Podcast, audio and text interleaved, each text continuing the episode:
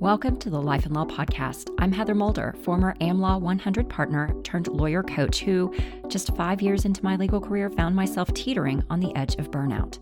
But I was determined not to become yet another lawyer burnout statistic.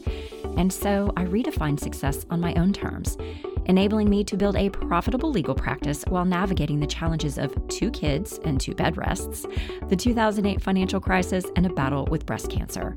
What I learned is that you can build a successful legal career without sacrificing your health or personal happiness. And I now help purpose driven lawyers confidently retake control of their careers and create their next level of success and impact. Join me each week for practical, unfiltered advice on how to successfully navigate the challenging legal market and succeed in both law and life. This is the Life and Law Podcast. Hello, hello. Welcome to the Life and Law Podcast. This is your host, Heather Mulder, and I'm happy to have you with me here today. So, today we are getting into week two of our spring cleaning series. It's a series of four episodes that are intended to be a little bit shorter than normal, but really honing in on a very specific, um, I I guess you could say mindset shift, each one of these. It's they're aimed at helping you kind of rethink some things in your life and reapproach some things in new ways so that you can live a happier, better life. Okay, so last week we talked about happiness and what it really is and why I think very strongly that it is um, a, mis, a misunderstood concept by many. That the way that we tend to think of happiness is leading us astray and making a lot of people unhappy, and how to rethink it and then choose happiness for yourself. So if you missed last week's episode, highly recommend you go back and listen to it. I personally believe it's one of my most important episodes. That's how strongly I believe in that the concept I talked about last week. This week, we are getting into curiosity. How and why to be more curious. So, I feel like lawyers really do lose their sense of curiosity over time. And it's not just lawyers, adults do this already. We start out as children very curious creatures. All of you out there who have young children know this, right? We get bombarded by questions. Why? That that's the ultimate question, why? They want to understand the why behind every single thing. And ultimately you were like this at one point too. You asked why all the time and how and why not. And all of those questions that parents get tired of having to answer. And so we shut it down. And so the training starts very, very young. We shut down our natural curiosity. So you already have that. But then you end up a lawyer and you're trained in some ways to search for answers. So you would think that we would be more curious. But what I found is that most of us aren't very curious. Instead, we kind of go in with the assumption that there is a right answer. We have some assumptions around what they should be, and we go looking for them and we build our case around it. Case or, you know, answer to the solution, whatever it is. And I think part of this is because also we feel this pressure to have the so called right answers to solve our clients' problems, or at least have an answer ready quickly that makes sense, right? And we need to have confidence in our answers and in the solutions that we're helping to provide. So there's this level of certainty that we feel like we need to have, right? And I think that sometimes because of that, we put so much pressure on ourselves that it must be right. It we must be certain. We need to be fully confident in the solutions that we're providing, in the answers that we're giving our clients, that we tamp out the curiosity to ask the questions of, well, what if? What if this isn't right? What if there was another way? What could be possible then, right? Also, we don't like to make mistakes, and we certainly don't like to admit that we've made a mistake. And so I think all of this, or even to look stupid, we want to know the answers and we don't, we feel like not knowing the answers and being overly curious doesn't look good sometimes.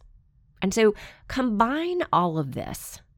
And I think that we've really killed curiosity a lot of times, or we've at least tamped it down even further than the average adult.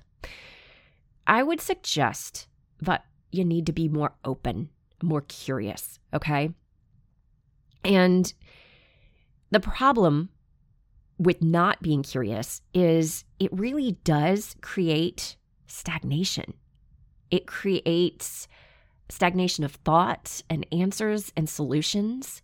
And I believe very fully that lawyers really should be in the business of opening up our clients to more possibilities and thinking much more outside of the box so that we're not just solving the immediate problem they might have, but that we're brainstorming and helping to solve future problems so that they don't come back and get into the same problem again, right? Or that we can at least anticipate potential other things down the line and we can have solutions for that. And in order to really give that to our clients, we need to be more curious. We need to be more open to more possibilities. And so that's one obvious reason as to why you would want to be more curious, to foster more childlike curiosity of what if, why, why not, right? How? All these questions that you used to have as a kid, you want to bring into your regular everyday practice and start getting more curious. We like to say in the legal industry that we are innovative. I hear I see this all the time on on lawyer websites, right? On especially like the big firms. We're innovative. You even see people giving out titles within firms and companies um, I've seen chief innovation officer. Really? Are they really innovative just because they have a title? I don't think so. And I would say to be truly innovative, you've got to be more curious. You've got to be willing to think outside the box, to question why, to ask why not, to ask how. How could this be better? How could this be different, right? To not need to be right so that you can brainstorm. Become more curious. Brainstorming is a big deal. I've talked before about masterminds. You've heard me talking about my mastermind that I offer to attorneys who want to build their business. And I have a whole episode around masterminds and why I think they're so valuable to people. Here's why because they allow for more curiosity and brainstorming. There's something that happens when you get a group of people together who are open to doing things differently, truly thinking outside the box. We we call ourselves innovative in this industry. We like to say we think outside of the box. We're creative problem solvers. I actually find that that's not the case with many of us anymore. And not just within the legal world and the legal answers we're giving our clients, but definitively within how we run our own practices and businesses, right? We keep doing things the same way and they're not working that well. We keep running up against, you know, problems with billing, with how we bill, and not coming up with very creative solutions and how we can provide solutions to our clients in a more cost effective manner. That's one example. So, we've really stagnated, I think, in the industry. And the one good thing that I think has come from the pandemic is it has forced more and more people to change some things and change how some law firms work. You know, for example, working from home used to be something that just almost never happened within the legal industry. But you're seeing that a lot more because it's been forced upon us.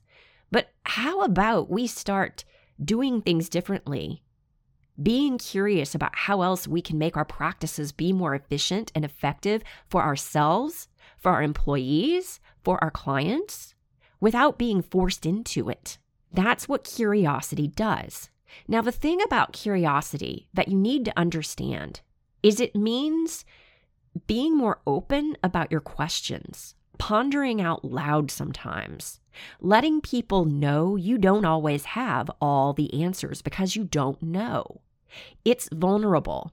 And I think sometimes that's why we don't like to do it. But let me just suggest that if you're doing it in an openly curious way, with the intent of learning more, growing, becoming better, getting information from others, you're going to learn more, grow, right? You go in it with that intent, it will happen, and you'll be a better person and a better lawyer for it. And a couple of episodes ago, we talked about how to be more influential at work. Curiosity is kind of a mentality and mindset that you need to take on if you want to be influential. If you're following along on those steps that we talked about, then you're going to need to be more curious. And so this goes hand in hand with that as well. Okay. And let's look also, go back to that example of my mastermind. I don't think I fully got into it, got off on a tangent a little bit. But the whole point of the mastermind putting one together, both my mastermind and really any mastermind out there, is to get a group of people who are willing to be open and honest about their struggles, about what they're dealing with, and getting ideas from other people and being more, you know, curious about, well, how else could I look at this? How else could I approach this? And then brainstorming out loud with other people. This is why they work so well because people usually when you have a mastermind, you get a group of people together who kind of have a similar goal, right? So my mastermind is for people who want to grow their businesses exponentially within the next 6 to 12 months. So they all have the exact same goal. They want to build a bigger book of business. And you get them together and if you put the right mastermind together, you you try to put personalities that have some similarities where they at least will click well with one another, will quickly learn to get to know one another, open up, be fully open, and then are open to receiving feedback and brainstorming and trying things differently, right? New things, taking in the information that they're getting and the suggestions and the possible solutions and trying them out. And because they're so willing to do this, they make huge changes. It's like leaps and bounds very quickly. That's the whole point of it. So, curiosity is necessary for you to have that type of an experience. And it's going to allow you, and you don't have to be in a mastermind for this to work this way, right? You just need to proactively, very intentionally open your mind to being more curious. So the question is how do you do that? How do you become more creative in your problem solving for your clients?